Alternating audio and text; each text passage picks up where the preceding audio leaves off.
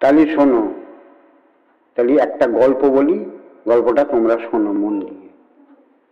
দু গ্রামে দুই বন্ধু ছিল। দুই বন্ধু ভালো করে শুনবে। দুই বন্ধু খুবই গরিব।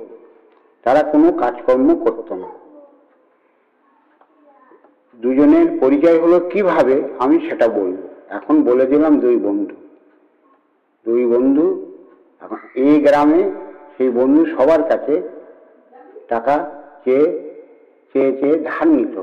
সেই ধার আর শোধ করতো না। এইবারে সবার গ্রামে যে গ্রামে থাকতো সেই ছেলেটা, সেই মানে বন্ধু আমি বলেছি, পরে বন্ধুর সঙ্গে যোগ হবে। ওই গ্রামে টাকা ধার করে করে করে করে কাউকে আর টাকা শোধ করতো না। তার মানে কি? চিটিংবাজ বলা হয় তাদেরকে। এইবারে কেউ আর তাকে কোনো টাকা পয়সা ধার দেয় সে এখন কি করবে? মহা মুশকিলে পড়ে গেছে। তার আর খাওয়া টাওয়া ঠিক মতো হয় না। এবারে ও কি করল?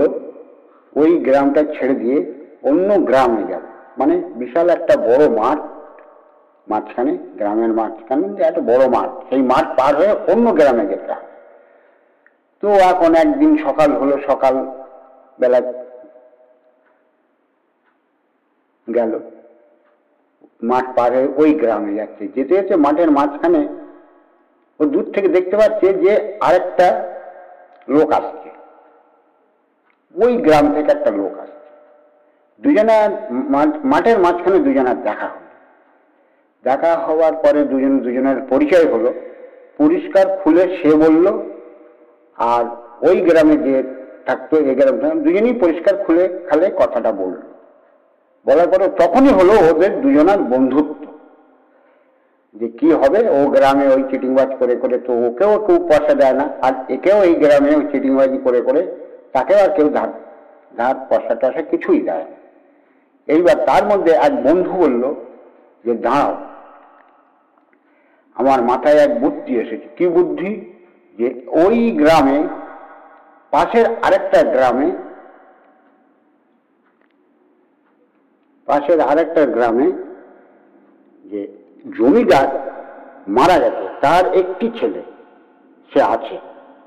এবারে কি হবে? তখন বলল, কেন? তাতে কি হবে? ও বন্ধু বলল, দেখো, জমিদারের নামটা আমি জানি, যেভাবে ওকে আমি জোগাড় করেছি, ছেলের নামটাও জানি। গিয়ে তখন বলে, ঠিক আছে, চলো। বলে আমি খালি যাব কি বলি? তুমি খালি শুনবে। এবার যেতে যেতে কিছু কিছু দূর পরে গিয়ে আরেকটা বন্ধু বলে, দেখো, জমিদার যেখানে মাটির তলায় কবর দিয়েছে, সেই কবরটা আমি জানি। আরেকটা বন্ধুকে সে মাটির তলায় সেই কবরের মধ্যে একটু নাড়াচাড়া দিয়ে কবরের মধ্যে এমনি তো গর্ত গর্ত থাকে, বন্ধুটাকে গর্তের মধ্যে বসিয়ে দিয়েছে। ওকে বলল তুই খালি হু বলবি। আর কিছুই কেউ যদি কিছু জিজ্ঞাসা করে তুই খালি হু। হুম। বলে ঠিক আছে তাই হবে। এই বন্ধু ওই জমিদারের বাড়ি গেছে। জমিদার বাবু জমিদার বাবু জমিদার বাবু হাঁকা হাঁকি করছে। অনেকক্ষণ পর এক জমিদার বাবুর ছেলে বলে কি ব্যাপার? এইবারে এই বন্ধুটা কান্নাকাটি আরম্ভ করে দিয়েছে যে জমিদার জমিদার করছিল। আপনি কাঁদছেন কেন? বলছে আমার এক জমিদারের তোমার তুমি তার ছেলে বলে হ্যাঁ আমি তার ছেলে। বলে, আমি তো ওনার কাছে আমি কিছু টাকা পেতাম, তো কি হবে দেবার? বলে, এরকম কথা তো বাবা কিছু বলে যায়নি। আপনি যে টাকা পাবেন তার কথা কিছুই বলে যায়নি। আপনি বা কে? আপনাকে তো আমরা কেউ চিনি না। তখন চিটিংবাজ বলছে ওই বন্ধুটা ধর্ম যদি সত্য থাকে, তাহলে কব্বরের স্থানে গিয়ে জিজ্ঞাসা গিয়ে করুন, তার উত্তর পাবেন না সঙ্গে সঙ্গে তখন ওর চিটিংবাজের কথা শুনে জমিদারের ছেলে দৌড়েছে, একাই। কবরের কাছে ওখানে যাচ্ছে, গিয়ে বলছে, বাবা, বলছে, হুম। বাবা, বলছে, হুম। বলে, অমুক লোক, তোমার কাছে কি কিছু টাকা পেত? হুম। ও তখন তাড়াতাড়ি করে, বাবা যে যেহেতু হু হু বলেছে, বাবাকে গর্তের মধ্যে খোঁজার জায়গায় ও তাড়াতাড়ি করে টাকা দিতে চলে গেছে। খানি তখন টাকা অনেক হাজারটা মোহর দিয়ে দিল, হাজারটা মোহর নিয়ে। ও এখন এই বন্ধুকে না বলে দূর দিয়ে পালাচ্ছে। এই বন্ধু তখন গর্তের মধ্যে থেকে বলছে, এত দেরি হয় কেন? তখনই বন্ধু মাথা উঁচু করে দেখছে, চতুর্দিকে দেখছে বলে দূর দিয়ে বন্ধুটা পালাচ্ছে। আবার বন্ধু তাড়াতাড়ি করে গর্তের মধ্যে থেকে উঠে বন্ধুটাকে দিয়ে ধরলো। ধরার পরে কি ব্যাপার বন্ধু? আমাকে না জানিয়ে তুমি চলে যাচ্ছ বলে তোমার কথা আমার মনে নেই। আবার দুজনের মিল হলো। হওয়ার পরে দুজনে একটা পুকুর, মাঠের মাঝখানে একটা বড় পুকুর। পুকুরের ওখানে রাত্রির হয়ে গেছে। কিছু টাকা বকরা করেছে ওরা। বকরা করে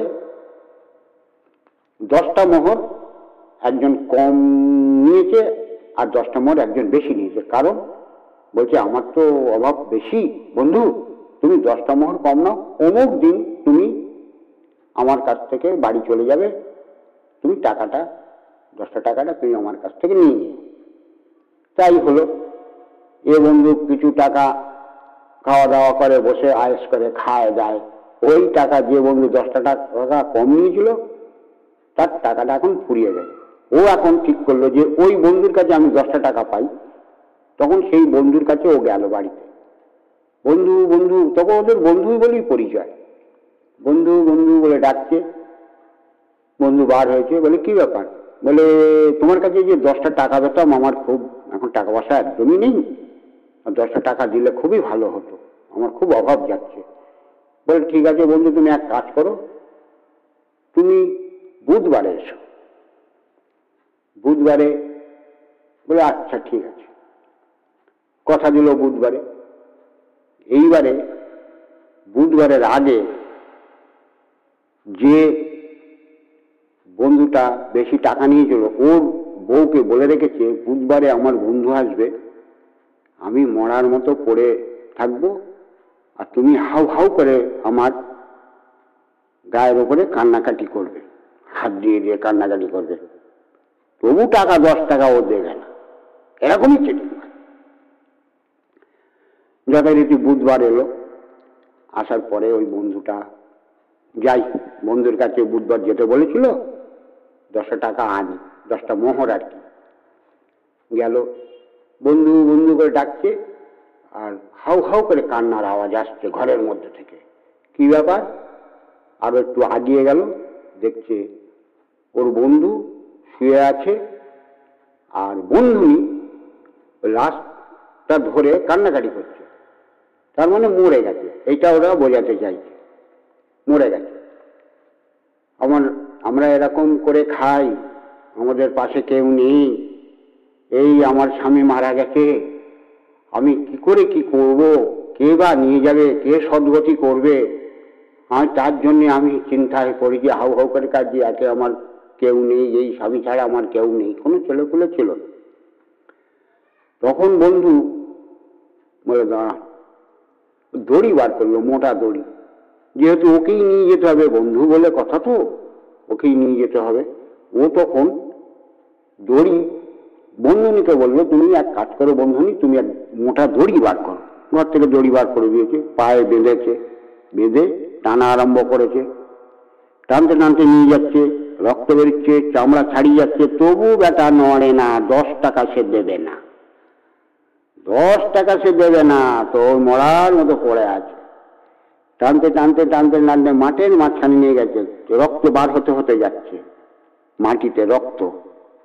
ছিঁড়ে যাচ্ছে, চামড়া ছিঁড়ে যাচ্ছে, টানতে টানতে নিয়ে যাচ্ছে চামড়া তো ছিঁড়ে জানতো লোক।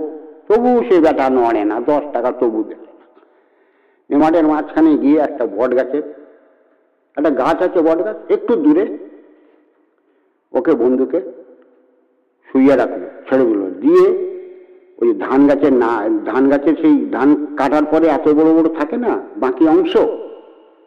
সেই বাকি অংশ হাত দিয়ে ছিঁড়েছে, ছিঁড়ে ছিঁড়ে ছিঁড়ে ছিঁড়ে অনেকটা চাপা দিয়েছে। চাপা দিয়ে ওই বন্ধু গাছে উঠেছে। কেন? না, কখন নড়াচড়া করেও দেখবে। অনেকটা ওইসব কেটে কেটে, বিচুলি কেটে কেটে কেটে কেটে হাত দিয়ে উড়ে উড়ে উড়ে উড়ে উড়ে উড়ে পুরো লাশটাকে ঢাকা দিয়েছে, দিয়ে ওই বট গাছে উঠে বসে আছে। কখন নড়বে? রাত্রির হয়ে গেছে। এইবারে একদল লোক ওই মাঠের মাঝখান দিয়ে যাচ্ছে। বেশ রাত্রির ভারী রাত্রির হয়েছে, যাচ্ছে।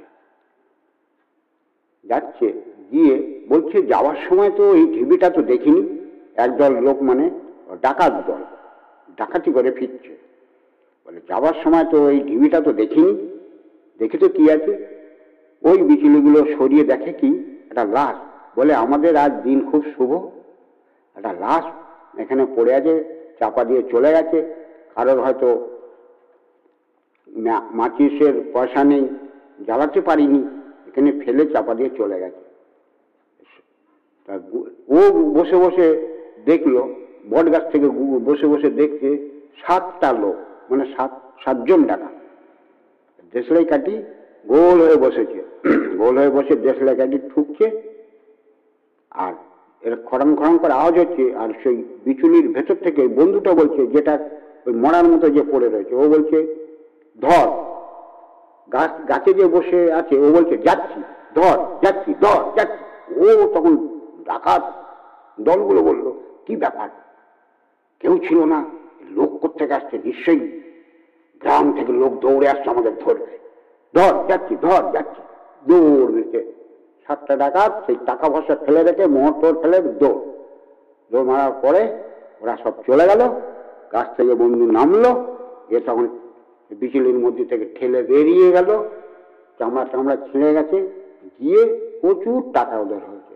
ওই টাকা নিয়ে বকারা করে যাচ্ছেই, বাড়ি চলে গেছে। তারা বলল যে, আমাদের আর চিটিংবাজি আর কারও কাছ থেকে টাকা ধার নিতে হবে না। এতগুলো আমরা মোহর পেয়েছি। আমাদের জীবনটা সারা জীবন চলে যাবে। ওরা বাড়ি চলে যাবে এই গল্প আমার ফুরিয়ে গেল। এই হচ্ছে গল্প। চিটিংবাজের গল্প। গল্পটার নাম হচ্ছে চিটিংবাজ।